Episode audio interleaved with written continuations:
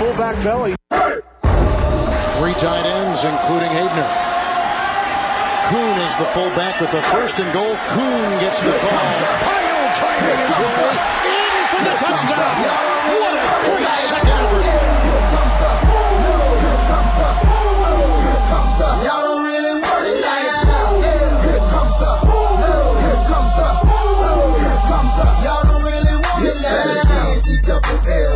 I said so. I keep big bills up in my heart on the dirty like blood. So ain't got no twist in my head, The fantasy fullback dive is thrilled to welcome on for the first time Pat Fitzmaurice, the lead fantasy expert over at the Football Girl, also has a gem podcast, Fitz on Fantasy, and I'm just excited to pick his brain. We've been chatting for a few minutes. He's been very patient as we get this all together. It's been uh, just a pleasure already meeting him, so I can't wait to just chat fantasy with him here over some coffee. Thank you so much for joining today, Pat.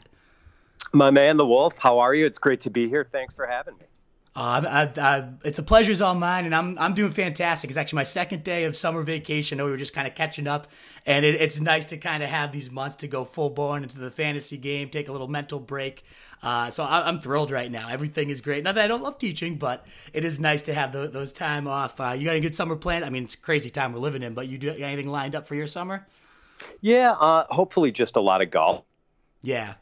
A little staring over, a little less staring over my kid's shoulder at uh, you know what they're doing with their Zoom learning for uh, school and and now summer school for a couple of weeks. So um, yeah, just hopefully getting out and enjoying the nice weather. Since here in the Upper Midwest, we only get you know three or four months of it a year. But uh, yeah, I do like how things for the the teachers like you and I know there are a lot of teachers in the fantasy community how things time out so perfectly where you really get to dive into uh, the studies and the the prep for the season ahead when you uh, have a little extra downtime in the summer so that's nice for you guys. Oh yeah, it works out so perfectly. What uh what grades are your kids in? They are one is going to be a freshman in high school and one is going to be in eighth grade. They're just one grade apart. So oh wow, um, nice. Yeah, so it's uh, interesting times for sure. And, uh, you know, my daughter's not too crushed that uh, eighth grade didn't finish quite the way right. she would have liked with the conventional graduation and all that. You know, I'm just, I feel bad for the, the high school and college seniors who didn't get to go out the way they wanted to, but right. um, hopefully we'll be on track again soon. Absolutely, I know. It, the, losing their senior sports seasons or things like that, right, you know, it's right. it's tough. So yeah, same, same here. We, you did the car graduation parades and things like that, but obviously not quite the same. So yeah, I, they're all taking it so well in stride, though. A great group over where I teach, at least. So it's tough though, totally. But it is summer, so there are po- more positive times ahead, at least. And I'd love to just get a little bit more information on, on you before we dive into the focus of today's show. Uh, we're going to focus on best ball, which you know we'll talk about what it is, some roster construction, you know what players you type target, what you know what kind of guys I like to look at in best ball. But I love before we dive into the feature segments to learn a little bit more about the Wolves we're bringing in. Um, and you're, we've had a, a, really good slate of guests, so I'm, I'm thrilled you're able to kind of keep the ball rolling here. And the, the question I love to ask everybody before we get going is, what's kind of your path been into this fantasy industry? How did how and when did you get involved? And do you have any advice for you know I'm fairly new and, and others trying to break into the space? What would be your advice to us? Sure. Um, I'll try to give the uh, the shorter version of, of my story, I guess. I, I got into football. I'm kind of an old timer. I, I got into fantasy football like a friend in college in the early 90s. Uh, got me into it. And it was just like a one year or a, a, one week pool kind of thing where we drafted our teams and it was just winner take all with the high total every week. And uh, I think my team was terrible, and I thought the whole thing was kind of stupid until I uh, rattled off a couple of wins late in the season, and all of a sudden I got hooked on it. And uh, you know, started forming more conventional, uh, formed a conventional fantasy league with some buddies following year. And, uh, you know, before long, we were all just completely hooked and obsessed with it and talked about nothing else when we were together. And, uh, you know, just continued to be in that. Like, fantasy football was not a hard sell for a lifelong sports junkie. And then, uh, you know, I'm sort of in the, the media, the print media uh, field. And in late 1997, I got hired by Pro Football Weekly to be an editor for them. Mm. And uh, really, maybe only like 20% of the job was fantasy.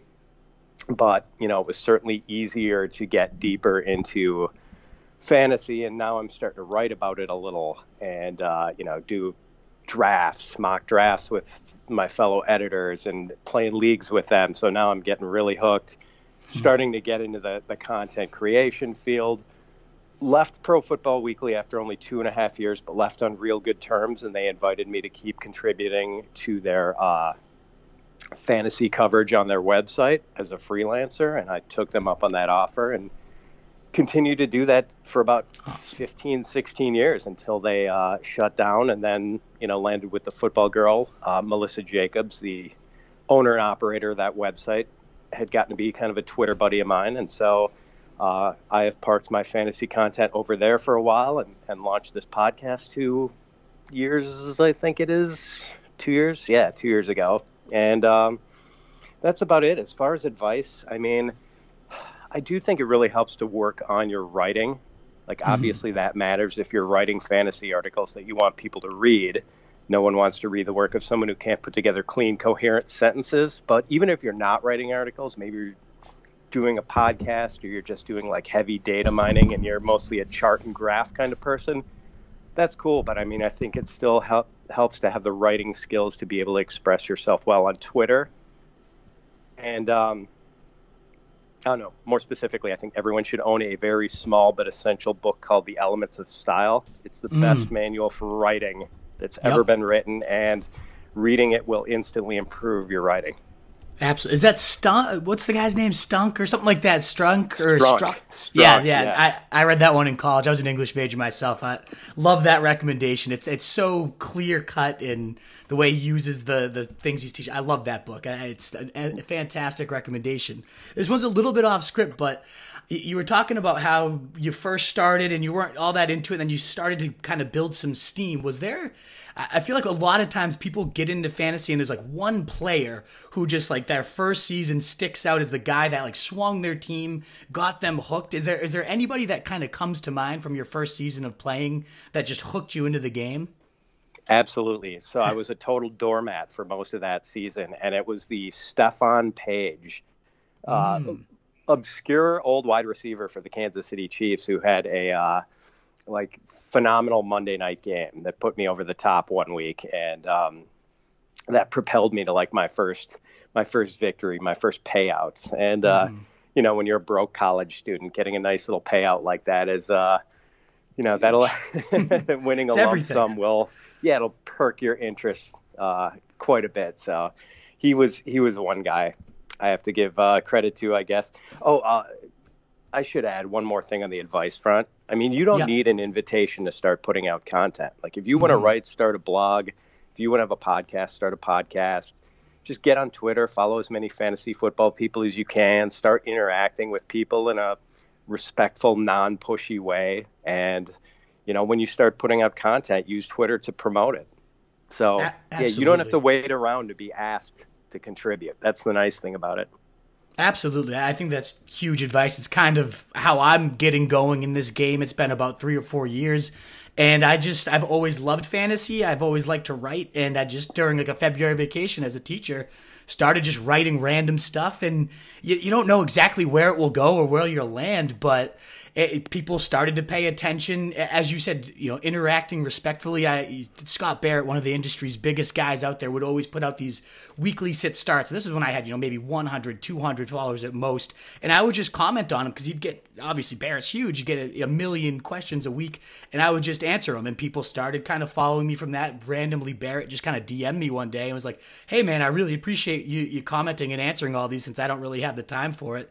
If you'd ever want me to come on a pod, I would. And then that just kind of snowballed. I had Barrett on, which kind of gave me some credibility to have other guests. And not that I'm, you know, it's certainly not huge or anything yet, but you, like you're saying, you just, if you don't get started, it will never happen. You just never know where it's going to go. So I, I, love that advice. It's, it's what I took for myself and it's still rolling and who knows where it will go. So I really appreciate you, you sharing that with our, our listeners. In terms of your fantasy process, now that you've kind of been in the game and doing it, you started in the 90s, so you've been going for a while. I don't know if your process has changed or evolved since when you first started, but there's obviously, you know, now there's tons of analytics, there's tons of film, and there's a little bit of debate between both. So I don't know if you have kind of like an overview of your process. Has it evolved since you first started, or what do you do to prepare for a season? I think the difference now uh, versus when I first started was that I just get a much earlier jump on it. Uh, every year, I do my first set of redraft rankings in late January or early February while the, the playoffs are still actually going on. Uh, I just want the most recent season kind of fresh in my head as far as how well or how poorly players were performing.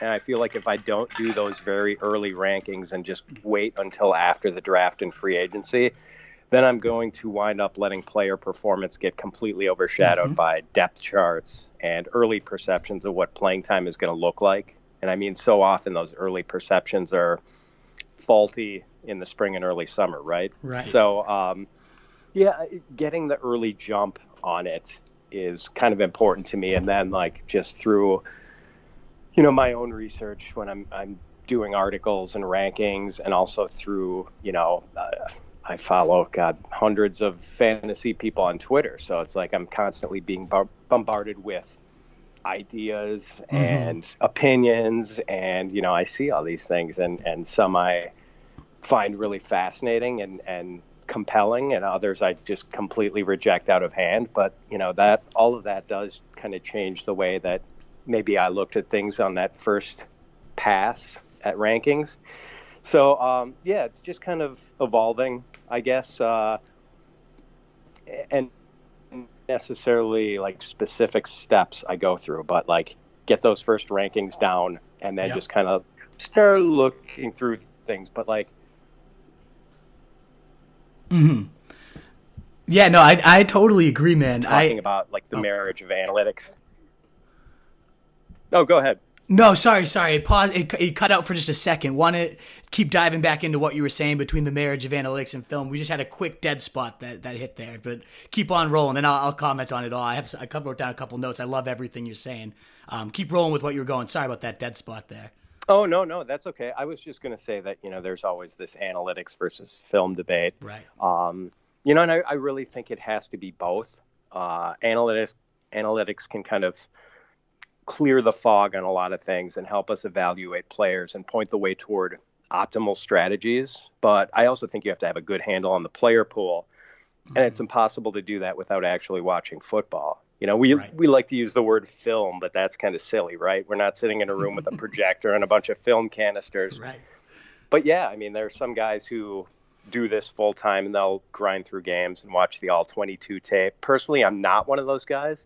I'm just someone who watches a ton of football. You know, the right. TV's on all day Sunday, and it's often on the DirecTV channel with multiple screens showing every game at once.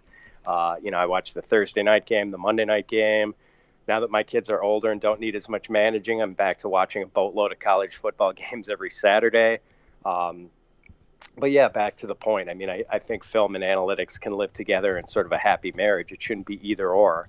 But I kind of start with um, you know the player evaluation in that first set of rankings. And then i'll kind of let some of the analytics and the numbers massage my feelings about players i guess. I think me and you approach the everything the very similarly, if not the exact same. Like I, right when the Super Bowl ends, I I always, no matter if I'm hungover the next day, whatever it is after the game, I just love to just bury it all out and, and make a set of rankings no matter what. And I, I call that kind of my stream of gut. Like there's nothing that can distract me. There's no tweets yet. There's no analysis that's been out there. It's literally purely my gut. And of course, when players change teams or new coaches come in or whatever you have, you the, the rookies, those are obviously going to change. But it is interesting to to look back and then be like, okay, so this guy didn't have a whole lot around him change, and I was ranking him significantly lower than what's coming out right now. Like, was I wrong? Do I need to reevaluate? And that's when, as you said, the the analytics and the things that I've I, am i am noticing. Is there a different usage trend? Whatever it might be, I, I, love that idea of just pouring it all out like right away, and then maybe storing it away. Even if you don't look at it, you take a mental break. I personally can't because I'm just so addicted to football. I have to like constantly be reading everything about it. But I love that idea of just getting it all out and then letting the kind of I, I love the description too the uh, the analytics massage the the film. Like I, am the same type of way. I love watching it. I just I got into it because I just love football. I'm not totally into the analytics but then if there's these pieces of evidence that are kind of perfectly suggesting what you see in tape or projecting what might happen in the future you're just at a disadvantage to not use them either so uh, interesting way to describe it. I, really like that. That's awesome. Um, in, in terms of like tools or different things, there's so much out there now as the game evolves and gains steam. Um, so many interesting sites pumping out different ways to mock draft or analyze projections or look at game splits and all these different things. Do you have any tools for our listeners that you would you know you consider kind of a game changer that you regularly utilize or you more kind of bread and butter what, what, what are some things that you use to prepare i mean I'll, I'll just throw out a couple of examples and yeah. uh, one is maybe like more at a player level where um, i mean yards per route run is a metric i've been leaning on a little more yes. in the last year or two uh, and it's i think people have come to sort of recognize that uh, it can be a pretty useful metric just because it sort of filters out pure volume and can sometimes shine light on wide receivers and maybe tight ends who aren't getting full time snaps and just mm-hmm. show that they're they're doing a lot with the time that they are getting. Uh, and and then dur- during the season, for instance, when I'm looking at matchups um, for quarterbacks, like if you're looking at how teams are rated, opposing defenses against the pass, those are usually rated in order of yards allowed, which can be sort of misleading. I mean, a team mm-hmm. like the Chiefs are probably never going to be among the best in terms of yards allowed in the passing game because they have such a powerful offense and opponents usually have to throw a lot to try to keep up. But that doesn't mean the Chiefs have a bad pass defense just because they're right. giving up maybe the, the most passing yards in the league. Uh, so like during the season when I'm trying to look at quarterbacks for the following week, I tend to look at opponent passer rating as a much more uh, true indication of, of how good a team plays pass defense. And I know some people think passer rating is kind of flawed and, you know, QBR was devised as a, an answer to that. I'm not sure QBR is any better, to be honest. Um, but I found opponent passer rating kind of helps uh, as that goes. So I, that's just an example. I mean, there's so many metrics we can point to as being helpful, right. and I, I think sometimes, depending on the player, one metric might be more truthful than another, and for another player, the other metric might be more truthful. You know, it, it kind of depends sometimes. Like, um, it's not immediately clear what's great and what's, or you know, what's accurate in gauging a player's value and what's kind of noisy. Right. But uh, that metric for a given player might sort of change depending on who it is. Um, I know that's kind of a weird answer, but for noisy stats, I mean, I guess the obvious one would be yards per carry or yards mm-hmm. per catch, um, especially yards per carry. Uh, like just a couple years ago, I mean, there were some people who thought Melvin Gordon wasn't good because he was consistently failing to average four yards a carry with the Chargers. But yeah, I mean, running behind a really bad offensive line right. will do that. So, like, to me, I mean, there was never any doubt that Melvin Gordon was good, but, you know, some people would look at that YPC and be like, hey, do, do we really know if Melvin Gordon's good? Exactly. And then you look at his yards after contact and it's towards the top of the league every single year. Right, so it's like, right. you know, you got to figure out which metric is it that's truly. I love the ones that you pointed out for efficiency yards per route run because maybe if we can project that person that was just killing it for a larger role in the next season for whatever reason, if somebody left and there's a depth chart dissension or they're going to spread it out more or what have you, eh, those are the metrics. I, I love the ones you highlighted that emphasize the, the player's talent, even if we can't get a full grip on their usage. In fact, that's kind of leading me, I'm jumping a little all over the place, but the, the question I like to ask analysts is like, do they ever come up with a, a formula for fantasy success, whether that's the individual talent, whether that's the usage, whether that's the team? Like, is there any type of weight you kind of look at more so than other indicators you know if, if, it's the stock market right like indicators for the stock is there things that you definitely weigh higher than than others or how do you kind of approach your player evaluations yeah i mean generally especially at, at uh, the non-quarterback positions i guess it's probably usage times mm. talent or talent yeah. times usage, I, I guess, because uh, and it would have to be times rather than plus because you know without usage, it's uh, right, it's going to be at zero. So um, yeah, I mean, like it's important to know the depth charts and the opportunity someone might have, um, you know, because without that opportunity, it's hard for them to show off the talent. But I also think sometimes we tend to over rely on depth charts for mm-hmm. uh, our rankings and, and just, you know, making assumptions about how things are going to shake out as far as playing time. And, uh, you know, we're basically pretty bad at making those types of position uh, projections, I think. So, um, you know, it is good to have a, a, some sort of handle on the player pool and the, the true talent of these guys, I guess. Absolutely, yeah. The, the, last question I have before we dig into the meat here of the, the segment is: Do you have any other analysts, like whether they're the under the radar gems or kind of established big names, just the guys that you really consider like the wolves that you go to that, just in case our listeners, for whatever reason, haven't heard of? Um, who, who, are some guys that you really look to as like a wolf or, or an analyst you really respect in the industry? All right. I mean, I could name so many guys. I mean, right. they're just like dozens, if not hundreds, of guys I respect who have like opened my eyes to new things and who, uh, you know, I just enjoy consuming their content or feel like you know I, I learn a lot whenever I talk to them or read their stuff. Um, I mean, two who sort of come to mind, and like I feel like I'm going to uh, give short shrift to anyone I don't mention. Like you talked about Scott Barrett. I mean, Scott's been on my podcast a couple times. He's just you know such a sharp dude. It's an um, awesome episode, by the way. I listened to that one yesterday, uh, just to kind of like get a, a, feel for how, how you guys do your shows, and, and it was awesome. What a, what a, oh, thanks, man. Yeah, yeah just to give that a pump. Fantasy on Fitz was that that one with uh, the upside conversation. Is that the one you're referring to? So good. Yes, yes, yeah, yeah. Scott is a, a sharp guy, and he had Absolutely. just rolled out his series on uh, you know looking at the importance of upside and and just you know so obviously he's a guy like that be the one guy who most resonates with me out of all the fantasy people, and he's not really an under the radar guy, is Rich right. Hribar.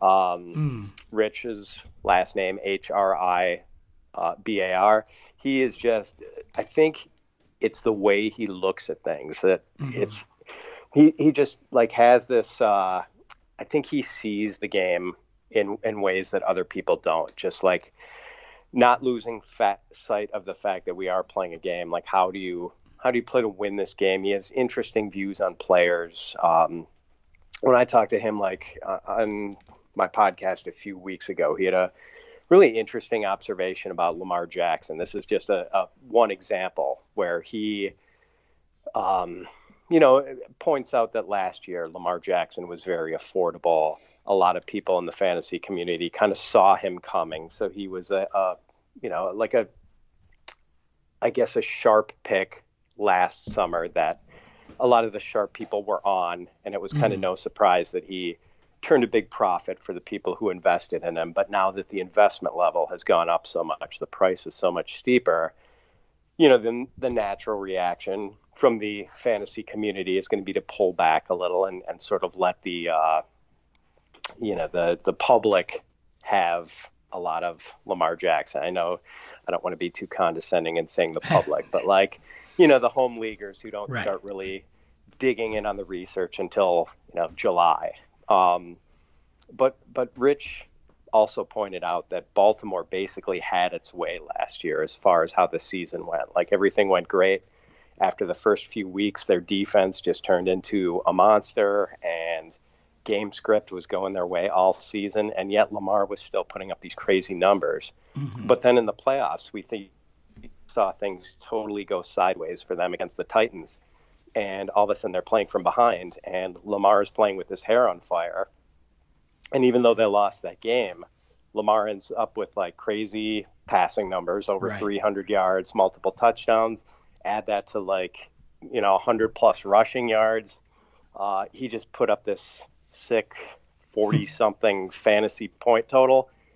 And you know, what if things don't go as smoothly for Baltimore this year? What right. if there's some sort of pullback and Lamar has three or four of those games where he goes so berserk that no matter who your opponent is playing, you're pretty much winning that week.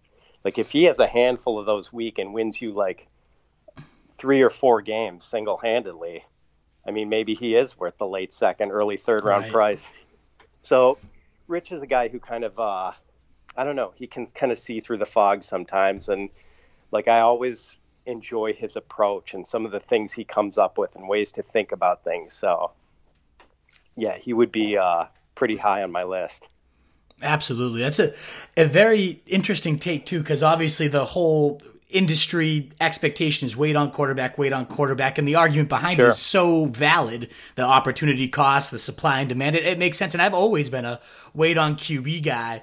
I think this year with the depth at wide receiver, if you're not going, you know, running back, running back, running back early and stockpiling bell cows, this might be the year to, to shoot for that week winning style edge that Lamar Jackson brings. That's such an interesting, you know, take to to veer from it. I personally, in my main league, my hometown buddies that I've been in forever, I faced. I had the pleasure, the distinct pleasure of facing Lamar Jackson not once or twice, but three times last year. Week one, and then that was that kind of opponent you see right before the end of the season. And then I met that guy in the semifinals of the playoffs. Every time I faced him, he scored 35 or more fantasy points, and I just I, and that guy ended up winning the league too. But it just I had no shot, no matter what. And that's the type of guy he brings. So if he's fallen to late round two, you have Christian McCaffrey already on your team, or one of these locked in kind of bell cows.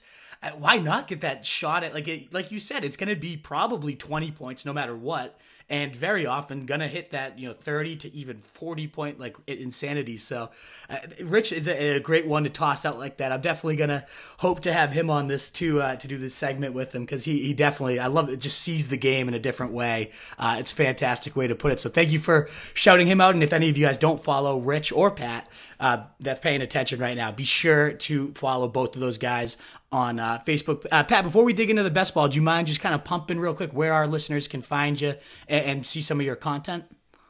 Oh, sure. Uh, place to start, I guess, is on Twitter, where you can find me at fitz underscore ff. And uh, my written content, including my rankings, uh, is always parked at thefootballgirl.com. Uh, obviously, I am not the football girl, but my uh, colleague Melissa Jacobs runs that site and allows me to park all my fantasy stuff there. And then, uh, you know, if you search for Fitz on Fantasy, you will uh, find my podcast, which is on most of the major platforms uh, Apple Podcasts, SoundCloud. So, um, you know, hopefully that's uh, an hour that's worth your listening time every week. It absolutely is. uh, yeah. Keep keep going. Sorry, but I, I did want to say, I, No, I, as was- soon as I found the podcast through you, I, I've been listening weekly, and it's every guest you have. The interviews are always fantastic. Sorry, sorry to interrupt Oh, thanks, you. brother. no, you didn't at all. I was, I was just gonna. Well, thanks for that, and uh, no, thank you for giving me the chance to, you know, pitch my uh, my content. I really appreciate it. Oh, of course, absolutely, and uh, and we appreciate you being on here, especially now. We're going to dive into the the feature here of best ball. Um, so obviously, it's you know mid June to late June right now. These ADPs are going to change, especially if and when training camp hits and we get reports or if injuries happen. So it's not like if somebody finds this episode in August, it's exactly reflective of the market we're going to be playing with. But still, there's definitely approaches to, you know, first of all, what is best ball and then how do you construct a roster? And some of these player values, most of them are fairly locked in at this point. So I think we can really paint a good picture of who to target, um, when to target, who to avoid, and things like that, especially within this specific setting. Uh, be- before we kind of go into the specific players, what is best ball for any of our listeners who may not play it right now? Could you kind of give us a quick summary of how it works? Yeah, so there are sites that open up draft rooms basically in, in February, pretty, you know, soon after the Super Bowl ends, they are opening their draft rooms for the following season. And best ball is nice because you draft your team and then you forget it. You don't have to, uh, you know, people love draft. Like that's the most fun thing about fantasy football, right? Um, you know, managing our teams in season is fun too, but it can also be time consuming if you're managing multiple teams. So with best ball, there are no add drops. There are no lineups to be set every week. You get your highest scores at every position every week. You get your single highest scoring quarterback, your two highest scoring running backs, three highest scoring receivers, one highest scoring tight end, uh, and highest scoring team defense, and I think highest scoring flex. And uh, in best ball, you typically I don't know. In, in Fanball, it's uh, 20 spots, and and uh, NFFC and some of these other sites, they're they're different rosters. Some are more like 28 guys per team. Mm-hmm. Um, in either case, you get your best scoring guys every week. So uh, sometimes that kind of changes the guys you're going after. You're chasing ceiling a little bit more than right. floor. Um, so that's the gist of it. It's really a lot of fun, and um, yeah, man, I'm I'm I've pretty much had at least one or two best ball drafts in the air uh, ever since like late February, early March, I think. Love it. Even before the NFL draft. Yeah, they're a blast. It is so nice to not have to to draft, as you said. The funnest part of fantasy truly is draft day is always the best, but to be able to do that and then not have to deal with the headaches of league management and trades and and fantasy picks. And again, we all love that stuff. It's great to have that, but when you do so many leagues, it can start to feel like a headache. So to have that thrill of drafting and not the management is a huge plus to it. You've already kind of hinted at, you know, you want to start targeting ceiling because it auto picks the the people in your lineup what are some other kind of specific philosophies or methods you have to roster construction, if any? Yeah, so uh, I generally do the Fanball draft. Mm-hmm.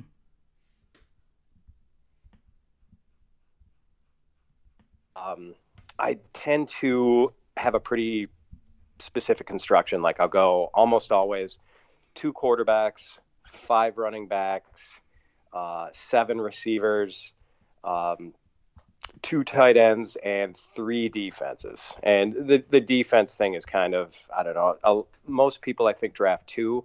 I draft three just because I want to maximize my upside chances, and and like those are always my last three picks, and that leaves me with one spot left over that I will put at you know whatever position I consider to be my weakest usually. Although mm-hmm. I I tend not to do it at, at quarterback. Um, so it's it's often a tight end. If I'm kind of waiting on tight end, I'll I'll take a third guy, or you know maybe I kind of got the uh, left out at, at on some of the top running backs, and maybe I'll add a running back, or maybe I'll take another receiver. But um, I, I think early on, I'm generally trying to you know really hammer the running back and wide receiver positions early on. Uh, you know, just because you've got to start multiple guys every week. I mean, especially receiver, having to do at least three, plus you can have a flex there. Like, you really want to build a pretty uh, deep basket of wide receivers and, and you know, kind of hammer those guys early and often. Absolutely. Yeah. I'm, I tend to, and I'm still pretty new to the best ball game, but it's very similar to what you say. I love to hammer running back receiver early, particularly running backs very early in the draft. I'm not sure if you have like a, a position you target at various stages. For me, I, eh, and who knows how successful, we'll see how it goes. I feel like the the running back pool kind of shallows out from those like true bell cow upside, the guys that might have 20 to 25 touch upside, especially in, in high potent offenses. By mid round, you know, by the end of round two, and sometimes they trickle into round three if Melvin Gordon or people like that fall there. So I try to hammer running back pretty early, and then I just load up on those high upside receivers, like you're saying, that could just boom and have 30 point days that I might not have started. They might have been the headache on my bench, and I always bench them in the wrong weeks and always play them in, uh, uh you know, in the right, t- uh, the wrong times too. So it could be those guys. They finally are your flexes at the right time, which is nice as well. So loading up on a bunch of those. Does your do you have a tend like I was saying? I go running back early receivers. Does it depend on your draft slot, or do you tend to target different types of players and, and positions at different stages, whether early, middle, or late? It does to some degree depend on draft slot, but I totally yeah. agree with you, Wolf. Uh, like this year in particular, just the way it shakes out, it seems like a running back, running back start makes a lot of sense just mm-hmm. because, you know, it's nice to get, if you can get Michael Thomas or Davante Adams, sure. Like if those guys. Right. would be slipping into the second round. Michael Thomas is never slipping into the second round. Never. Davante Adams is almost never slipping into the second round. Um, it's just, yeah, it's it's kind of easier to. It feels like you're walking downhill the rest of the draft if you start with those two good running backs. You yeah. don't feel you don't feel as obligated to reach for guys later in the draft because it seems like a lot of the running backs you're taking in. Uh, the sixth, seventh, eighth round feel kind of gross at the round you're you're taking them. Like, you know, taking Ronald Jones in the seventh round or uh, Tevin Coleman in the seventh round or Right. you know even Derrius Guice in like the the early sixth or something like that. Those those don't feel like real confident picks. And meanwhile, the some of the running backs or wide receivers you can get in the sixth, seventh, and eighth round are really attractive guys. Right. Um, you know, when you can get Jarvis Landry in the sixth round, when you can get, you know, Terry McLaurin late in the fifth round or, or something like that. I, I think, uh, you know, the tides definitely sort of uh, are, are with you when you hit running back early and then start hammering wide receivers for, you know, third through sixth or fourth through sixth, fourth through Yeah. seventh rounds. Yeah, I'm- I'm with Absolutely. you. That's that's kind of been my build too. And then um, just getting back to roster construction, like the middle rounds, that's a good time to hit your tight ends and your quarterbacks. I think. Like, yeah, I mean, sometimes it's nice to have Travis Kelce or George Kittle. Um, obviously, you're making a sacrifice at at running back and wide receiver to do that. So I tend to shot more at the uh, the Jonnu Smith, T.J. Hockenson type level. And uh, you know, you can always find some pretty interesting tight end prospects in the middle rounds, along with like the bulk of the the late uh, late QB one types, the the Carson Wentzes, the Matt Yes. Ryan's. Uh, so yeah, those that's kind of how you should spend your middle rounds, I think, for the most part. Absolutely, yeah. I know we, we keep highlighting the depth at receiver, but tight end, some of those names you just tossed out, Jonnu Smith, TJ Hockenson, don't go till tight end 20. And it, I mean, there's 20 Right. tight ends with huge weekly upside. That's, I mean, that's also a pretty deep pool for a position that's a onesie position and also has typically been so shallow. And, and who knows if there will actually be consistency. It's been tough to find more than six to seven yearly consistently guys, but I guess in best ball, you know, that's not about necessarily having that steady guy you know is going to be reliable every week. It's two to three explosive guys late that, hey, this one blew up one week, this guy disappeared, but it doesn't matter because the best one is in my lineup. So I, I'm fully aboard the uh, the roster construction that you're suggesting and, the, and the when and where to target players. We're going to dive into specific players in one second. I just wanted to shout out this article because, I, again, I'm pretty new to best ball, but I was reading up yesterday just to make sure I, I didn't sound like a buffoon on this podcast. And there's an article on 4 for 4, another one of my favorite fantasy sites out there. And it, it's a great one about the, the roster construction of the most winning FFPC, one of the bigger best ball tournaments, uh, roster construction from last year. And the top one, the 10.8% win weight uh, win rate had three quarterbacks, seven running backs, eight receivers, four tight ends, three defenses. So that was just a, again just to shout out what was the actual science behind it. That was the main um, winning lineup. Of course, there's other ways you can go about it. It was only a 10.8 percent. But hey, any any edge out there, we'll, look for, we'll take.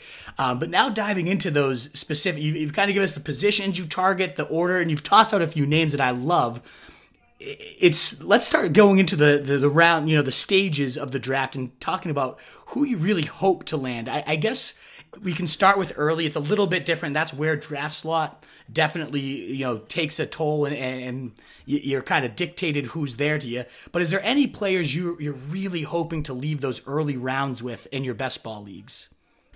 Yeah, so uh, I think the first and second rounds are largely dictated by yeah draft order, and like I don't think my um, wish list really is is that different from people's uh, most other people's in terms of like the first two rounds. You know, I'm targeting McCaffrey and Saquon Barkley with those first two picks. If I'm toward the middle of the round, I you know maybe think about like Joe Mixon or um, I don't know. uh, As it gets later in the round, maybe uh, you know hoping to maybe get some Nick Chubb, Aaron Jones Yep. type combination on the turn.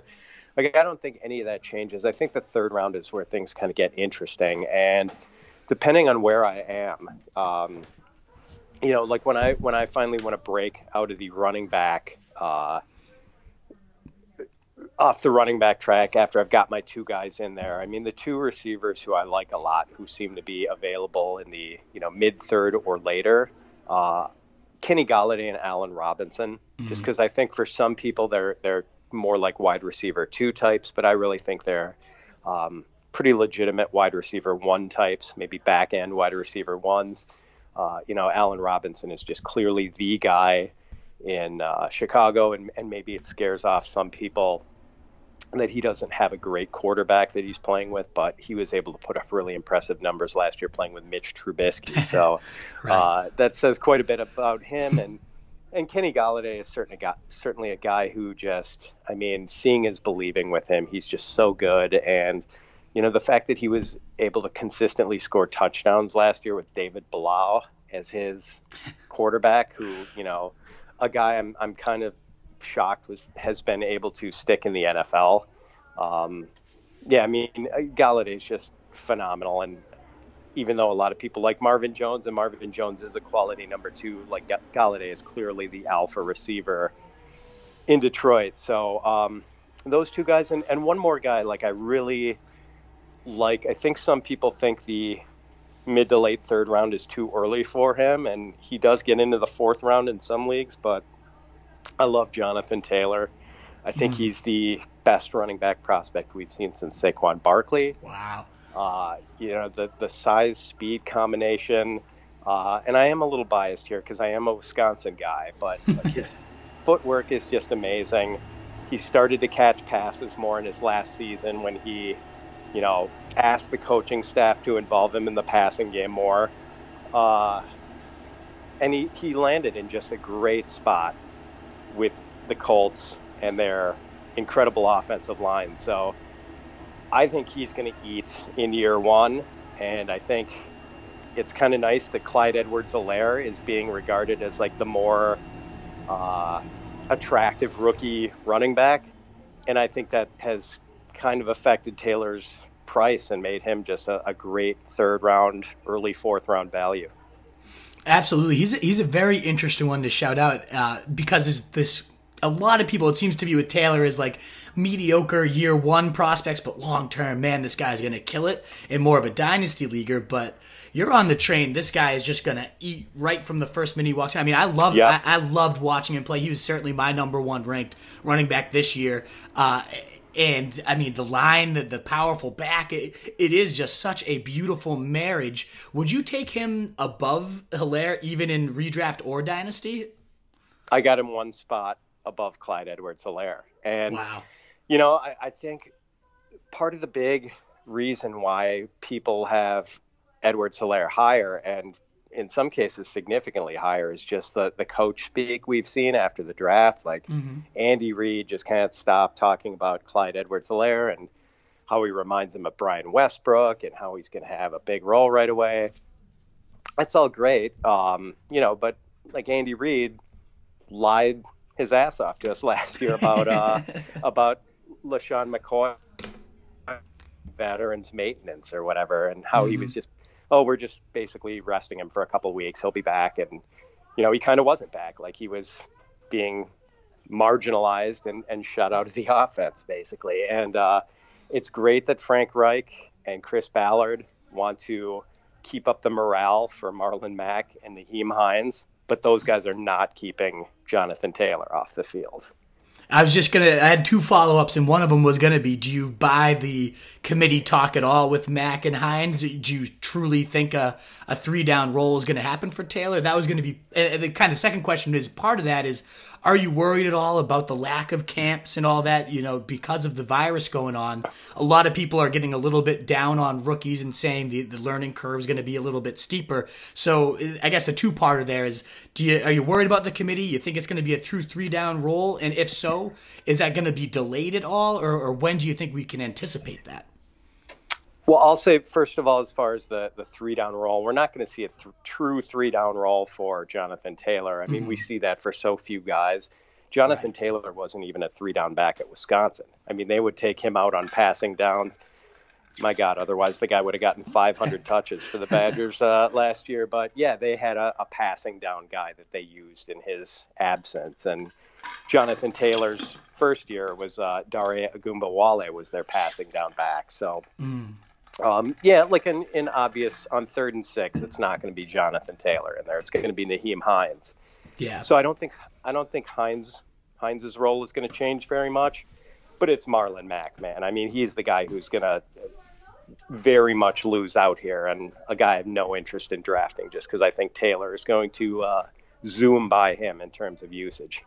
Absolutely. And, uh, yeah. Oh, keep going. Keep going.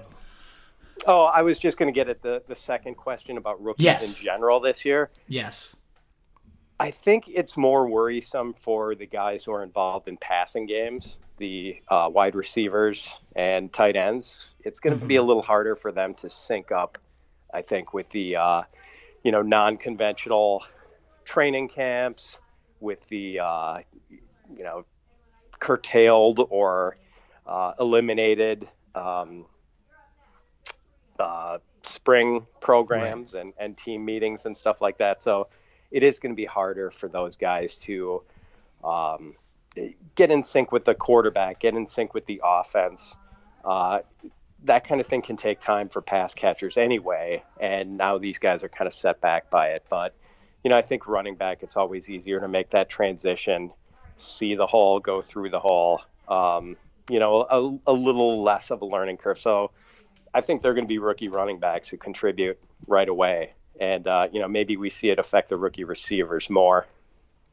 Yeah, I think that's a great point. It's often how it goes, anyways. Is the, the running backs tend to translate much quicker, just because it's it's not as much required of you, not as much syncing up and learning of playbooks. So, it's a huge point to to consider there. I'd say in that similar range of where you're targeting people, I love all the names you shout out. I'm in full agreement that I expect Taylor, you know, even if it's by midseason, especially with Marlon Mack's inconsistent injury history, uh, as soon as he takes that fully he's going to feast. You're right. He doesn't need to be a full true three down guy, but if he's getting, if he approaches 250 to even you know 270 touches in this offense behind that line, I mean, good God, the, the yes. talent, the player, it's it's going to be phenomenal. So I'm, I'm fingers crossed. I'm really hoping it happens sooner than later because it's just going to be a, a, joy to watch, just as a football fan, but also as a fantasy fan. If he's on your team, I mean, it could be a, a pure feasting. The guys I like in that kind of third round range where you do have a little more flexibility, you're not as locked into draft slot. Although I would say that the second round, there is kind of a debate is like which guy of these running backs, if I know I'm going running back, running back, do I go? There's kind of like the Drake, the Ekelers, um, you, you know, uh, it's a little bit tricky in that sense. Do sure. You, why don't we just before we go on of those kind of like second round running backs? Do you kind of have a preference behind that tier of like the Ekeler, if Sanders fell, the Kenyon Drakes, the Aaron Joneses? Like, do you have a guy you you lean on in that second round? Yeah, um, Sanders would be my favorite, and he's yeah. he's not unfortunately he's getting in. to the second round right.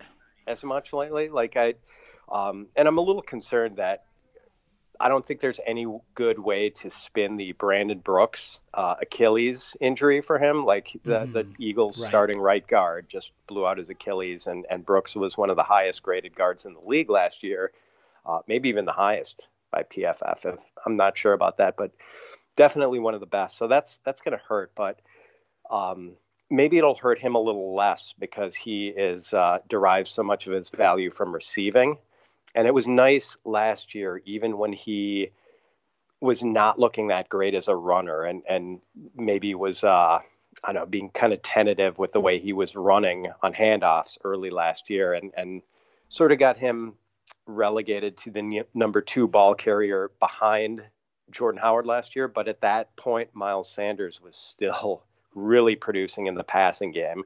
He was running routes downfield, which is exciting for a running back. We don't always see that. You know, it wasn't just little screen passes. Uh,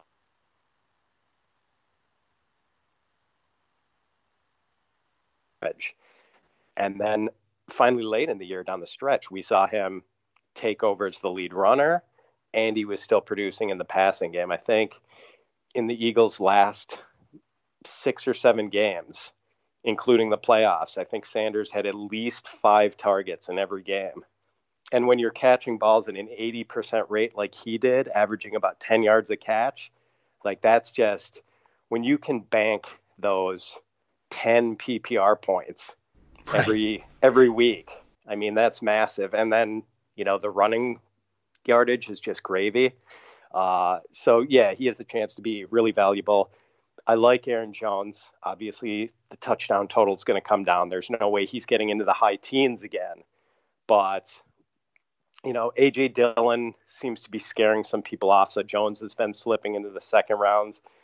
I like him. Uh, you know, I, I guess I'm not going to get Kenyon Drake now that Kenyon Drake has almost become a consensus end of the first round guy. Mm-hmm. Um, not so much because I don't like him, although we have still never seen a, a full Kenyon Drake eats kind of season. Like right. that still hasn't happened yet. Yeah, things look great in Arizona after the trade, but he's also got two really good guys behind him in um, Chase Edmonds and then a rookie who I'm not sure why Eno Benjamin fell to the seventh round, but uh, a guy who was pretty electric at Arizona State in mm-hmm. college. So um, I'm just a little worried that there's some interesting competition behind Drake, and it would only take, you know, a sprained ankle to really uh, overturn the depth chart, maybe there. So I'm not sure I want to to sail into that risk with Drake. Yeah, I I personally am a, a all in on Drake myself, even above you know Aaron Jones. You hinted at the TD regression, and I guess I am on that train that he shouldn't lose the goal line role. He was so good at it last year. I mean, led the league in rushing TDs. But AJ Dillon is that yeah, Derrick Henry sized monster. Like if if he eats in at all, because they were it was bound to come down no matter what, just natural TD regression. And if he does eat, into that total. I mean, so much. I think it ends up being like 36% of his fantasy value was on TDs alone. So I'm slightly nervous, but then there's also the other flip of the coin where it's like, well, it's his last year of his contract. What if they just ride him into the ground? I don't think that will ever happen, but man, if it ever did, if he gets the usage, he's such an exciting player.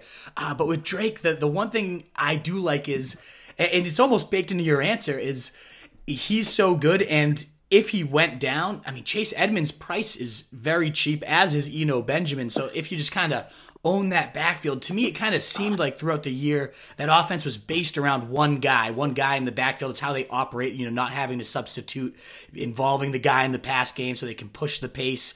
It, it seemed to me, whether it was David Johnson those first five weeks or so, then it was Chase Edmonds for a handful, and then it was Drake there was always monster running back games happening, and it was mostly because it was one guy there. So I, even if I Drake goes down, I, I'm hoping to just own that kind of Arizona backfield, whether it's best ball or standard formats, just to kind of lock it in. Um, in terms of the third round, I love the guys you brought up. I, am all in on all of them. The only names I just want to shout out for, for my personal opinion is I love DJ Moore. I think this offense is, is going to ignite under Joe Brady with Teddy Bridgewater, who has experience from the Saints, which is where Joe Brady's scheme, all that. I mean, a lot of people already know this if they've listened to the podcast. I'm all in on that offense. I think it's going to light up, and I think that TD total's finally going to rise to match those insane YAC that he racks up. It's going to be a beautiful season from him. Um, and I also love Curtis Samuel even later for his price. But I'm trying to get a lot of pieces of that game. And Odell Beckham, I mean, for especially for best ball, the way he's falling. I know it's going to be a run heavy offense, but man, the way Diggs was used on so many vertical routes last year, I think like 70% of his yards or something crazy, the exact ratio I forget, but so much of it was deep yardage. And if this guy is back to full health, it might be one of those kind of players you always have in your, your heart that won you a fantasy title. I know we all have him. Uh, he, his rookie season, he just carried my lifeless team into a title and won it for me. So I've kind of always been a Beckham guy just at my core and now the fact that I can get him at the end of round three often, and especially in a best ball format, those are the two other guys I, I just kind of wanted to shout out in addition to your your third, fourth kind of turn picks. As we then turn into the mid round, if you want to comment on either of those guys, feel free as well. Um, or if you want to just kind of turn your attention to the mid round and who you're targeting, uh, feel free to just kind of address either. oh, sure. Uh, and and I do like all those mid round or uh, third round guys that you mentioned. Um, you know, I've, I've stocked up on DJ Moore. Know, uh, yeah, I, I, do not want to uh, not have my fair share of DJ Moore with a uh, you know the, the Matt Rhule and uh, Joe Brady offense. Like that could be a, a, potentially great situation, and and Moore showed us what he could become last year. I mean, he was just you know he he was evolving and and might be close to fully evolved here, and I think like yeah, he's absolutely going to be a, a, perennial wide receiver one. Uh, mid round, so you know, I mentioned that that's kind of the quarterback tight end round for me. And I mentioned guys like T.J. Hockenson and Jonnu Smith, tight ends I like. Um, you know, qu- quarterbacks that you can get uh, without pushing too hard. I mean, if if uh, we're talking like a guy I'm perfectly comfortable going in with uh, as my QB one. This is assuming I'm just you know hammering wide receiver and running back early. Is Jared Goff actually, and and a guy who's typically coming off the board is like the 14th or 15th quarterback, and um, you know, do I do I think Jared Goff is uh, an upper echelon quarterback in the NFL? No, I really don't. but I also think he doesn't completely suck. Maybe some people think he does, but uh, you know, he's he's got a real sharp play caller in uh, Sean McVay. He's got you know ample pass catching talent around him with Robert Woods, Cooper Kupp, uh, the two tight ends, Everett and Higbee, um, and he went through a really bad midseason slump where he lost some of his guys last year and uh, you know was dealing with some real shaky pass blocking. But towards the end of the season, I mean, over the last five Rams games, uh, Goff averaged 328 passing yards and had 11 TD passes. So mm. I still think this is an offense that's worth betting on. And, you know, Goff is just really cheap right now. Um, and I've, uh, believe it or not, Wolf, I've actually been kind of attracted to some of the Jets because they're uh, pretty easy to get in the late rounds. Like I think we're going to get a Sam Darnold breakout fairly soon. Mm. I mean, there's a guy who could become an upper echelon quarterback. I mean, he's got the uh, the draft capital behind him. I think his arrival was kind of slowed last year by the fact that he had mononucleosis that you know kept him out of some games and surely had him playing at well under 100% in others. Uh, I think people just hate Adam Gase, which is driving down the price of Darnold. Hmm. and, um, you know, as a guy you can easily pair him with, uh, I think Breshad Perriman is legit. And um, I don't know, people tend to chase after Jamison Crowder just because he was kind of a target monster last year. But this Crowder's never had a thousand yard season. He is not a, a big touchdown scorer. Like there's just not a lot of upside with Crowder, whereas Perriman was just an absolute monster late last year. And I realized that was because Godwin and Evans were injured. But I mean, it wasn't like Godwin and Evans were injured, both injured for all of the last five or six Buccaneers games when Perriman was starting to go off. Like there were a couple games where they were both injured, but sometimes it was just Godwin, sometimes it was just Evans, and Perriman was producing and uh, yeah, I, I kind of fully believe in Perriman, and if he can stay healthy, I think he's going to have a nice season for the Jets, and he's cheap. Absolutely. I, eh, on the Perriman train, I'm actually I was writing an article on him yesterday. I haven't published it yet, but it's funny when he was on your list. Uh, I've compiled a bunch of stuff on this guy over the last like day, reading quotes and whatnot. But to, to illustrate that breakout point again, yes, I get the context behind it, the the receivers being out in front of him. But 37 targets, 25 catches, 506 yards, and five TDs in five games. I mean, that's insanity. He was actually the most owned player on championship teams, uh, according to ESPN statistics, where they tell you wow. who were like your league winners. It wasn't the full playoffs, although I think he was in there for 15. But I think owners finally trusted him, especially if they had had Godwin to carry them, and then they picked him up in the stretch run. And when they put him in Week 16, he had another blow up game. He really didn't have a bad game down that stretch. He called it himself, just a sneak peek of what's to come. I mean, there's so many of those efficiency metrics that you were suggesting. Uh, one that I like is like success on deep passes. He caught 41.7% rate of 20 plus passes, 15 of 36 last year. That was the best rate since 2011 uh, and top three among, you know, a thousand yard wideout season since 2010. So, I mean, this guy definitely had those efficiency light bulbs going off. It is, uh, to me, a clear number two. If maybe, if anyone is going to evolve into like a, a big X Demaryius Thomas, like Gase used to use type of guy, it could be Perriman. So, I mean, I love that case. I love that, that player. Even if Darnold, you know, maybe his struggles last year were because of the mononucleos, it, it could totally be that. Uh, so definitely, I, am liking that one a lot. Uh, for late guys, the Goff one's intriguing because the, the line doesn't look much better. But then you you you shout out his last few games. That's when they kind of went into that twelve personnel, uh, Yes. a lot heavier rate to protect him a little bit longer. It sounds like that's kind of how they're molding the offense. It suggests you know when you trade Brandin Cooks away like that, it suggests we might see a whole lot more of that. I, I liked betting on Sean McVay, even if I don't love Goff. I like betting on McVay, uh, and, kind of he seems to be orchestrating a rebuild and figuring out how to cover up some of those weaknesses. So I could totally see that being a, a sneaky late guy. Uh, even before then, like i- when looking at the middle rounds, right? Like that's you talked about. Kind of you start to hammer wide receivers in five through six. Um, I want to give some of my late guys in a little bit too, but I do want to make sure we cover those like five through eight before we get to the the late round guys that with huge upside. Are there any kind of receivers, or if you go running backs in those mid rounds or tight ends or, or whatever it might be? Is there anybody you find yourself kind of hammering over and over again? Because it is a tough pool of talent. It's still so deep this year that I, I have a hard time picking out the right guys in those rounds five through six through eight. Is there anyone that you keep finding yourself getting in those middle rounds? Oh yeah, uh, Terry McLaurin keeps finding his way onto my rosters in like the fifth. Love it. rounds, maybe the sixth round of drafts.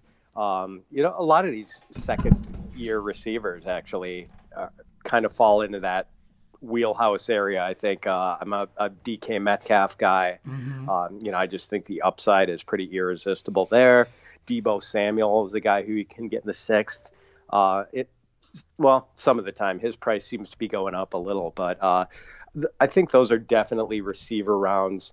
Sometimes, you know, in the seventh or eighth, I'll I'll bust out a Tyler Higbee um, because I totally w- agree with what you said about the uh, enhanced usage of the 12 formation for the Rams and how they're probably going to go that way a lot more this year to help with some of their offensive line problems. Um, yeah, so basically, I think that is fertile ground for for pass catchers. Absolutely. I, I love all the ones you shouted out. Those are kind of, I love going that sophomore like route. There's so many good talents. They already kind of broke out. Like, what if they take the leap further, especially McLaurin? I mean, you're the, I've had four or five, we, we call them these wolf segments, and I think every single one of them, whether it's Graham Barfield, Ian Hartitz, every single one of them keeps saying they're targeting um, uh, Terry McLaurin. So when this type of drum from these quality of analysts keeps getting hit, and and it didn't need to be hit for me. I already, I already loved him too. But anybody paying attention that doesn't buy, I get the offense. You know, Washington, not great. Maybe you know Haskins, not the most intriguing. But let's say this guy does take a next step. All the reports are he's been really actually taking it serious after kind of embarrassing himself as a rookie, not learning the playbook as well as he could have, not really diving all in because he thought he was just going to be a backup. You hate to see that temperament even in the first place, but the fact that he's coming back with the best shape of his career and all those reports, and who knows what's puff and who's not, but even just a mild step forward from him for a guy that's clearly still atop the target totem pole. I mean,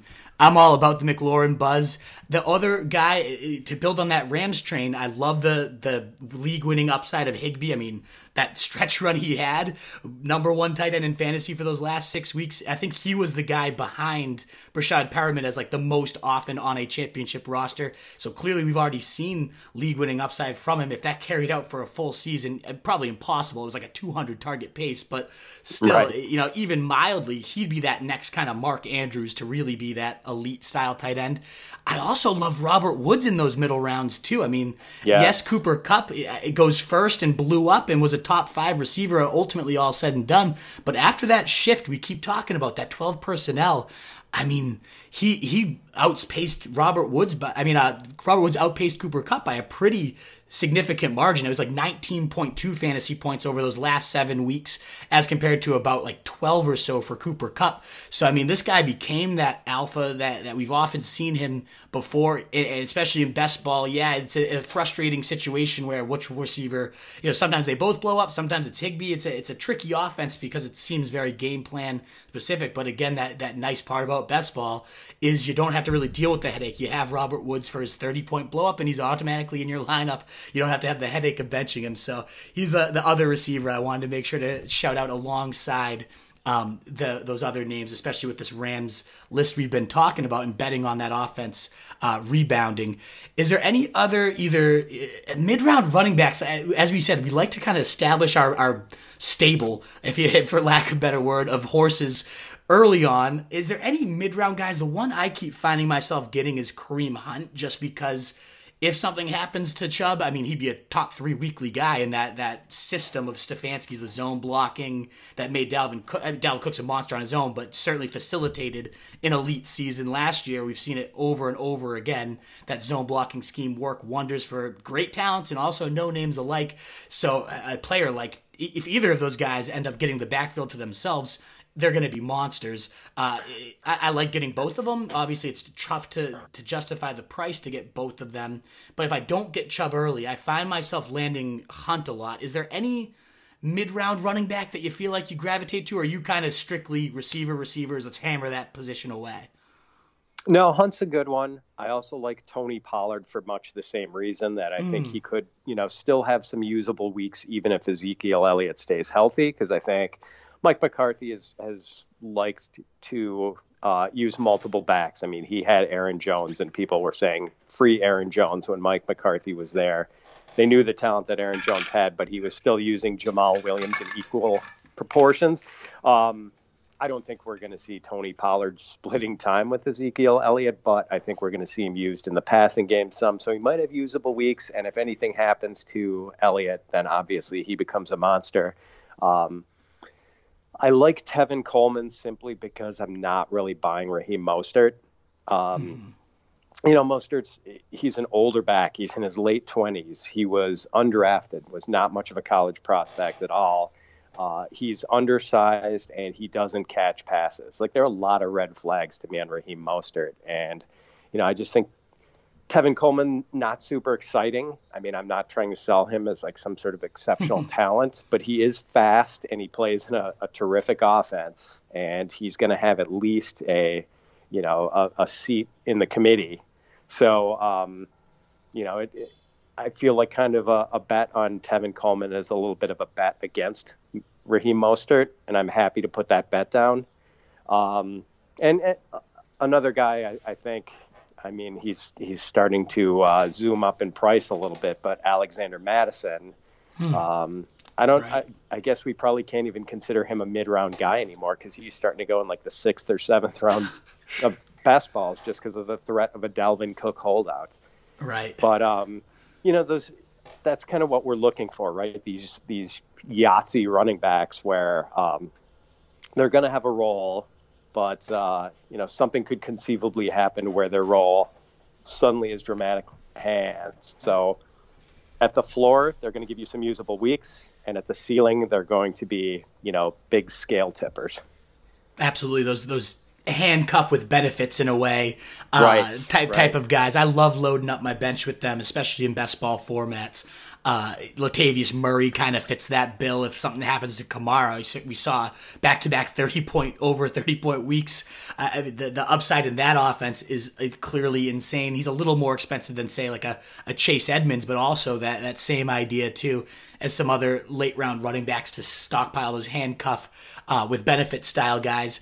Is there any other, you know, whether you know, late round or so, you highlighted Goff at quarterback. I feel like that's kind of where I start to dip my toes into the quarterback pool and just, I love your strategy, three of them or so in that range, whether it's Lock, Tannehill, Goff, whether it's, uh, you know, any of those guys, really. Gardner Minshew has some rushing upside. There's just so many of them that could truly take off even in that, you know, late 18 to 25 range. The one I, I and I kind of suggested it earlier when I talked about DJ Moore. I find myself just always leaving a draft with Teddy Bridgewater. I, I, I just think uh, he's not all that exciting as a player. He gets this game manager label, but when you're surrounded by these type of YAC monsters, I mean McCaffrey, DJ Moore, Curtis Samuel, who's been so misused up to this point, they could totally light it up in this type of scheme. And then you got, still got Robbie Anderson taking the top off. It's not like Teddy can't throw a deep ball. I just, even if I don't love, love Teddy, I really think Joe Brady could be the real deal. And I, I think the weapons around Teddy, I think Teddy's good enough. I, I like Teddy enough to then buy into the offensive weapons, to buy into the system, uh, and really go all in. Do you like Teddy or any of those other quarterbacks uh, in addition to Goff that you kind of find yourself putting into that three QB stable? Um, yeah, so I am interested in Teddy.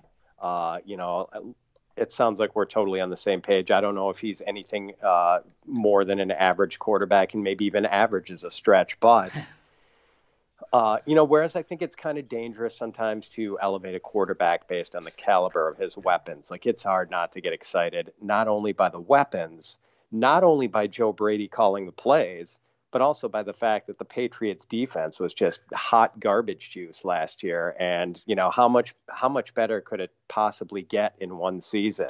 That Division if, Two shootouts, my God. exactly, man. I mean, it, it just seems like there are going to be so many pass-heavy game scripts yep. for the Panthers. It's just like everything is going in Teddy's favor. Like every possible circumstance. The only thing that you don't love with Teddy is the pure talent and the fact that he basically doesn't run that much. So, but yeah, as far as uh, how he's set up, like it's hard not to like him, and and he's still very affordable in drafts and really I can sell myself on a lot of these like low end QB twos, like Joe Burrow. I mean, yeah, I generally don't like investing in rookie quarterbacks, but here's another guy who walks into a really good situation with a lot of talent.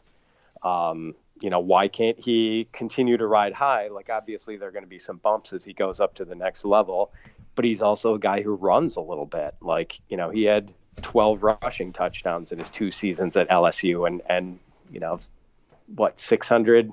I forget how many rushing yards he had last year, but it was maybe mm-hmm. five or 600. Um, so like he can give you a little extra value there. Uh, I kind of like Minshew. You know, I'm not totally sold, but maybe kind of in the same situation I am with Bridgewater, where he's got some intriguing weapons. Yep. He's probably going to be in a lot of pass-heavy game scripts. And, uh, you know, you could even throw in a guy like Kirk Cousins who gets dumped on just because he's not good in big games. But um, you know, what if what if the assumptions about Minnesota being run heavy aren't really true? You know, like they've lost a lot on the defensive end of the ball, and their their cornerbacks in particular were just completely gutted in the off season, and they're probably going to be playing two rookies, you know, Dantzler and Gladney right away at mm. cornerback. So they could be in some more shootouts and be forced to throw a little bit more. And, you know, Cousins might not win good or uh, win big games, but he is still a pretty efficient and uh, you know effective quarterback, at least between the twenties. So um, he's not a, a, guy I would mind taking in the 14th round of a best ball. Absolutely. I love again, I love all those names. It's just it seems to be such a clear cut like a few running backs early, load up on these exciting wide receivers and, and capitalize on the depth in the middle, you know, five through 10, uh, throw in a tight end or two while you're there. If you get a Carson Wentz, great. But I mean, rounds 12 through 15, you could get your top three quarterbacks, and there's a good case one or two or even three of them will have at least 20 points that week. So, in best ball, especially, even if I, if I don't have to figure out which one it is and which one to put in from that carousel, all the much better, all the more reason to wait and kind of pick up these exciting prospects that any one of them could light up any given week. So, so I, I totally agree on all those. You've hinted at Raheem Mostert, who I can't say I totally agree with. I'm actually a big Mostert fan, but I do want to get to your kind of avoid list. Is there any other guys in addition to uh, Mostert that you kind of just never leave a draft with or are on your kind of do not draft list, or particularly for best ball? Well, if you didn't agree with Mostert Wolf, I think you're really not going to agree with this one either. looking at your rankings, uh, Keenan Allen is kind of mm. a guy I'm shying away away from this year. Like I'd rather have one of those exciting se- second year uh, wide receivers where the the ceiling might not have been reached yet. Guys like Metcalf mm. and McLaurin. I think we have hit the ceiling with Allen already, and I'm really worried about just that offense in general with either Tyrod Taylor or uh, Justin Herbert. You know, Herbert's going to have a, a, rocky indoctrination here. Uh, Tyrod, you know, I, I know Tyrod was a, a, useful fantasy player for a little while. I mean, I I just don't think he's a very good quarterback. I mean, he might have been uh, effective for fantasy for a while, but I just don't think he's a very good passer, and I don't think he can float wide receiver one numbers for anyone. Mm-hmm. Uh, you know, Allen's Allen's a terrific route runner he's got good hands. He's a good player. I mean, he's had some bad luck with injuries, but I I don't know that I'd go so far as to say that he's injury prone. I just don't think it's a great situation for him this year. And he did have an alarming disappearance last year where he just flat out died for like a month and a half. Yeah. And that was with Philip Rivers there. And, you know, I'm not sure what happened there, but uh, you know, we saw that disappearance, and uh, I don't know. I, I think there are going to be some other pretty empty weeks for him in this offense this year. So, not touching him. We mentioned Mostert, and uh, kind of another guy I, I just don't really like in that maybe fourth round area for running backs or so. James Conner. Like I'd much rather draft a, a good wide receiver than James Conner. Um, you know, he's a guy maybe we could talk about being injury prone.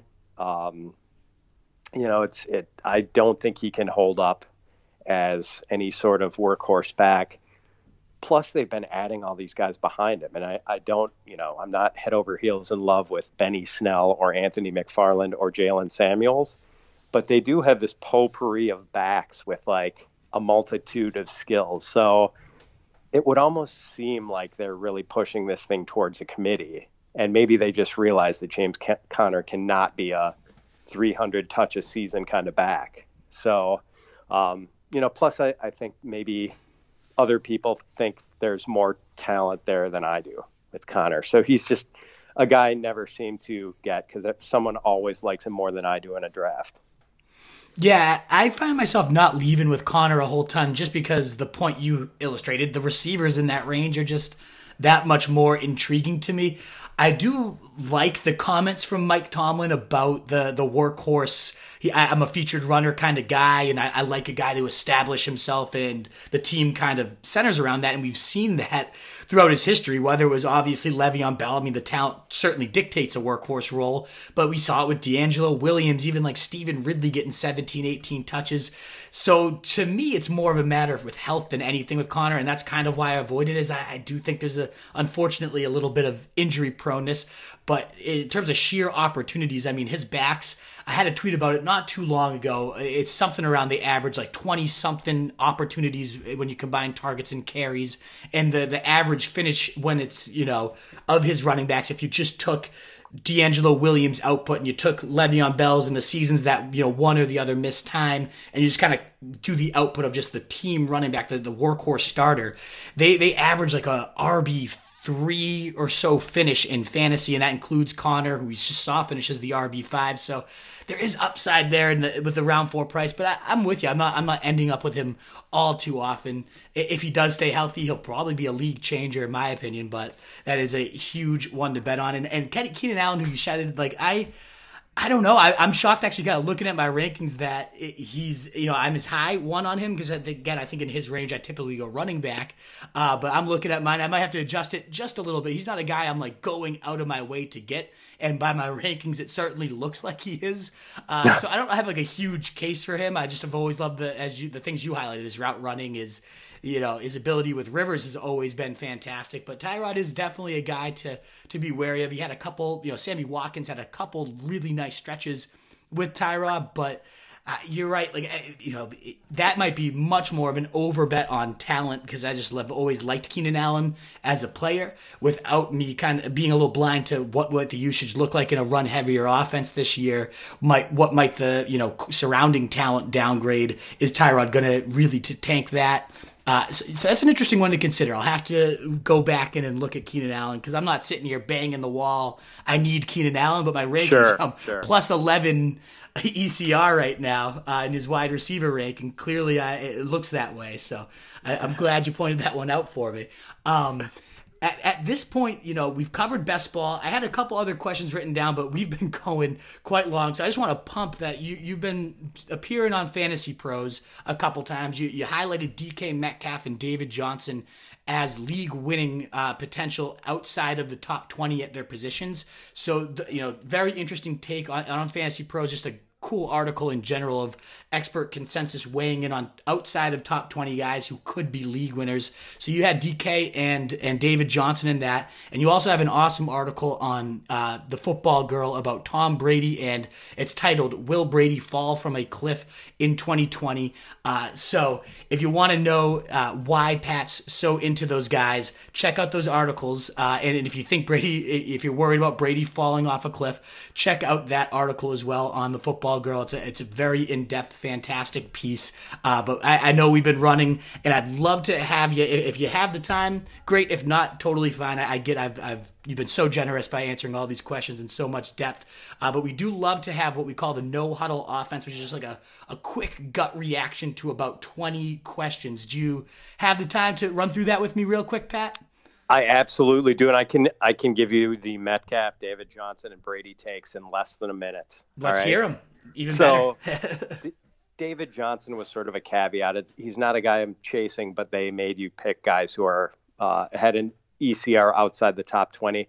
David Johnson just has the role. He's he's set for volume in a good offense, triggered by um, uh, Deshaun Watson, and as much early round draft capital uh, as David Johnson has torpedoed the last three years. I mean, if he's got anything left in the tank, he could certainly be a, a top 10 or top 15 guy this year. Mm-hmm. Uh, DK Metcalf, at his current price, if he has a repeat of his rookie season where he has 900 yards and seven touchdowns, he's not going to kill you. Right. But with his size and speed and some of the holy crap catches we saw him make late last season, like there's potential Randy Moss upside here. Like I'm not saying he's going to be the next Randy Moss, but there is vast upside here. And if he taps into that this year, I mean, he could turn a big profit on a fourth or fifth round pick. And Tom Brady, it was sort of a mixed conclusion on him. On one hand, I think there are legitimate reasons for concern about a guy who's going to be going in his age 43 season at quarterback. Be, I mean, yeah literally the only other quarterback who has started games at age 43 in the post-merger era is Vinny Testaverde, and just a handful of guys who've played at that age: Vinny Testaverde, Doug Flutie, Steve DeBerg, um, maybe Warren Moon. So it's a, a very short list, and those guys were like not putting up good numbers in their appearances, and like we already saw some kind of dangerous yards per attempt slippage with Brady, like a, a the kind of drop off you start to say, uh oh. And yes, we can make the excuse that he didn't have a great collection of pass catchers last year. And now all of a sudden he's got Evans, Godwin, all this talent around him. So I like the talent. I like that he's paired with Bruce mm-hmm. Arians. And I like that, you know, we're not talking about Vinny Testaverde. We're talking about Tom Brady. Like he's reached heights that, you know, Testaverde and Flutie and these other guys didn't. So kind of a mixed bag. I mean, I'm I'm not being super aggressive on a 43 year old quarterback. Um, you know, there there is definitely the risk that he goes over that age cliff, and uh, there's no coming back. But you know, still, of course, a great quarterback paired with that kind of weaponry, it's attractive. I'm I'm just sort of torn here. It's a kind of a balancing act, and I don't know which way we're going to go here. Yeah, I mean, uh, my two cents. I, am a Patriots homer. I'm up in the, the Boston area, so I'm always going to be willing to bet on Brady no matter what happens. Obviously, my my heart was ripped out when he left, but ultimately, I, I can swallow that and still go back to the fantasy well. I think all the positives you highlighted, the weapons, uh, Bruce Arians. I mean, we saw a late career Carson Palmer light it up for top six QBs. They've consistently ranked in the top one to two air yards per year under Arians, whatever offense he's been with, whether it was Pittsburgh, whether it was Arizona, whether it was the year in Indy with Andrew Luck, he always just airs it out, which, I, you know, is it at Brady's strength at this point? Who knows? I, he still throw a decent, according to PFF, he was in the top 10 of their deep ball metrics in, in, many categories. So if he can still get the rock to those guys, and I think Brady still has enough, I mean, it's going to be a beauty season. If, if Jameis Winston can do what he did, yeah, the, the guy's got a, a stronger arm and more willingness to let it just fly. So I don't know if we'll get the, the quite the passing yards leader, uh, but less interceptions. I think definitely 4,500 yards is certainly attainable within this offense with those weapons. So if you cut down the interceptions and he still tosses 27 to gosh 35 TDs in 4,500 yards, it's going to be well worth the value. So I, am all in on Brady again. Uh, obviously, some homer bias there. Uh, David Johnson, to touch on all of those guys real quick. I just I was burned too badly last year and a couple years in a row. I had him in 2016. I've kept going back to the well, and he's kept disappointing me. So he's on my do not draft list. Just out of personal spite, I get all the, the beautiful setup. The case is there. So of course, this everyone listening should draft him because this is going to be the one year he does rebound and, and, go crazy. It seems like that always happens when you finally jump off a train. They always go off and, and just spite you one last time. So draft him if you if you want if you believe in that type of luck stuff. I'm not taking him at all but i love the dk metcalf. I mean the way he just took over a playoff game as a rookie literally was the best player on the field and was unstoppable. You could not guard him in that game. And if we ever for the love of god get a russell wilson season where he's just unleashed i think he's might be the best eh, you know definitely top three in my opinion quarterback in the league. He just keeps getting shackled by these schottenheimer run heavy schemes but if they ever just wake up and unleash this guy, and you got Lockett and Metcalf, I mean, we could just have an aerial bonanza. I don't think we get it because of so much history. But if if we did, I mean, the ceiling would be the Randy Moss, as you suggest. It's not out of the the question here, which is insane to even say about a player. But we saw those types of plays and catches uh, uh, holy hell. I mean, it, it, could be insane if they ever just unshackled him. So, love all those takes. I, I didn't mean to rush it either. I'll, I'll stay no, no, with you all okay. day. I looked at the clock. I was like, holy shit, it's already been, you know, over an hour. I, I thought we were talking for 25 minutes at this point because it's been a blast. Uh, so, you know, it, I don't know if you you have any others you want to throw out there or you want to get to this, uh, the no huddle offense with me. Yeah, I'm not always good at the two minute drill, so uh, I probably didn't, you know, work the uh, no huddle offense as well as I could have. But hey, let's go through it. Maybe I only have 43 seconds. No, I'll, I'll rip through these fast. Uh, do quicker answers. I've been rambling no. a little bit, but I absolutely want to stay as long as you have. I'll, I'll, talk football with you all day, my man. This has been uh, incredible just to be able to pick your brain and, and hear your takes. Uh, and again, this is Pat Fitzmaurice. Uh, and want to just before we hit the the no huddle offense, just plug your stuff one more time uh, to make sure our listeners know where they can find you. Oh, sure. You can uh, find me on Twitter at Fitz underscore FF. Uh, look for the Fitz on Fantasy podcast and check out my content, my rankings at thefootballgirl.com. All righty, and so we're gonna line it up here. You're the, you're only expected to give kind of the gut reaction here. Of course, if there's some you want to expand on, I'm not gonna ever cut sure. you off. Uh, your insight's been invaluable so far today. Uh, so feel free to expand on any that move you. But ultimately, the uh, just give you know what gut reaction comes to mind. Uh, you ready to roll? Let's do it, my man. Alrighty. So after Christian McCaffrey, the number two player in fantasy should be Saquon Barkley.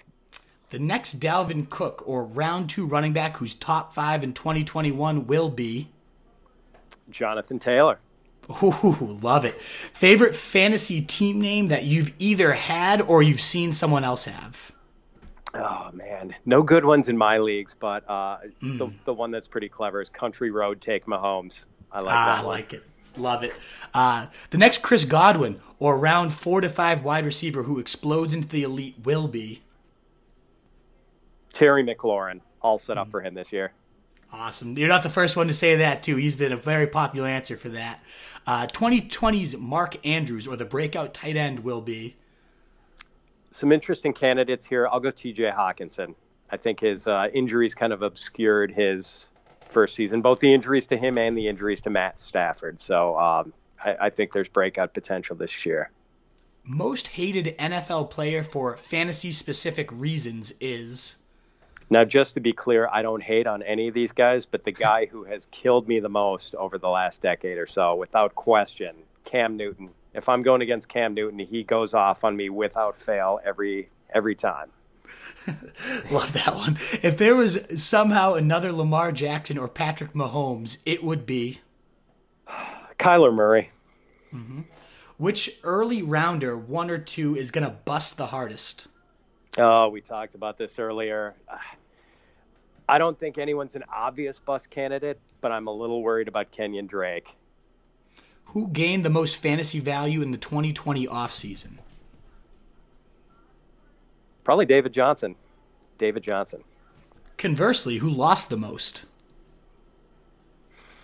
Mm, how about a tie between Mark Ingram and Daryl Darrell Henderson? Two guys who were poised to be RB ones and are now looking like RB twos, or I at least at, yeah. at best committee members. I won't leave rounds five to six without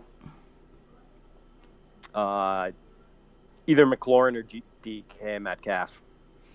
This is random, but do you play Settlers of Catan ever?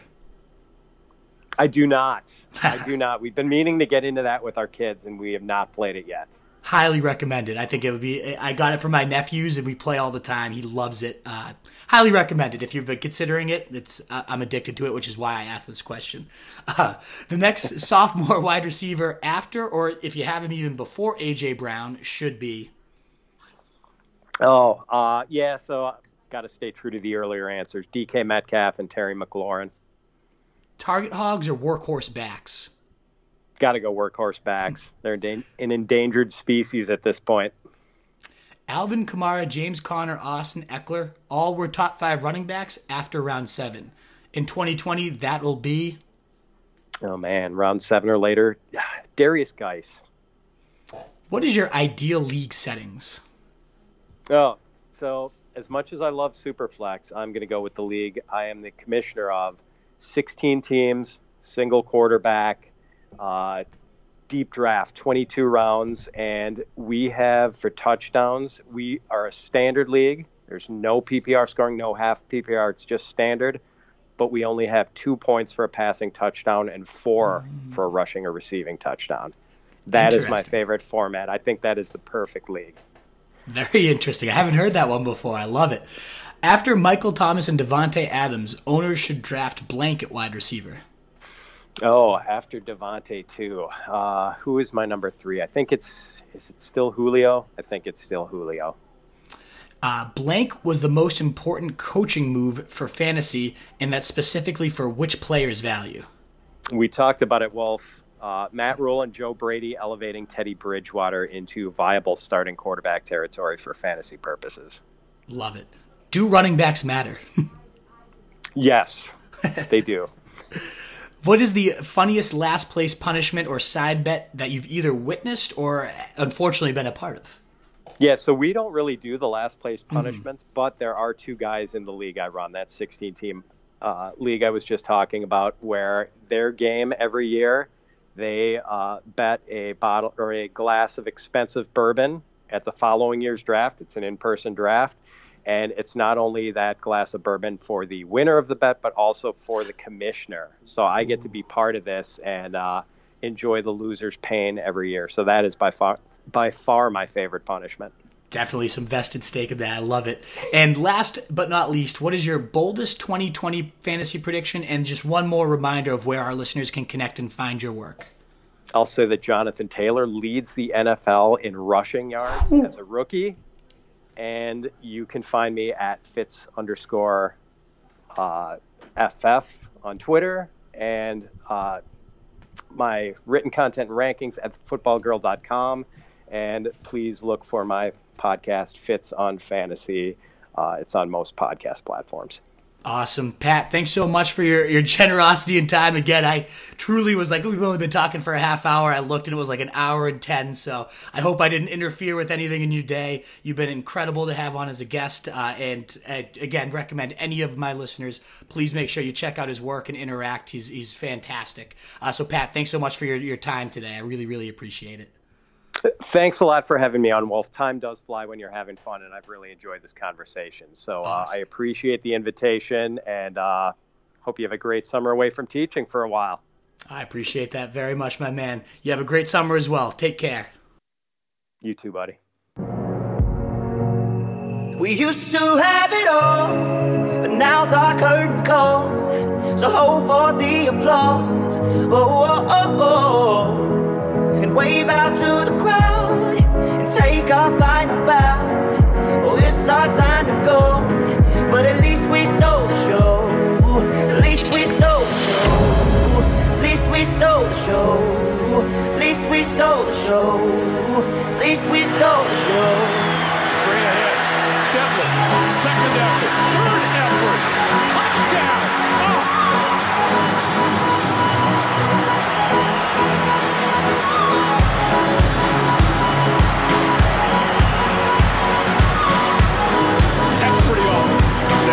Old-fashioned football right there, folks.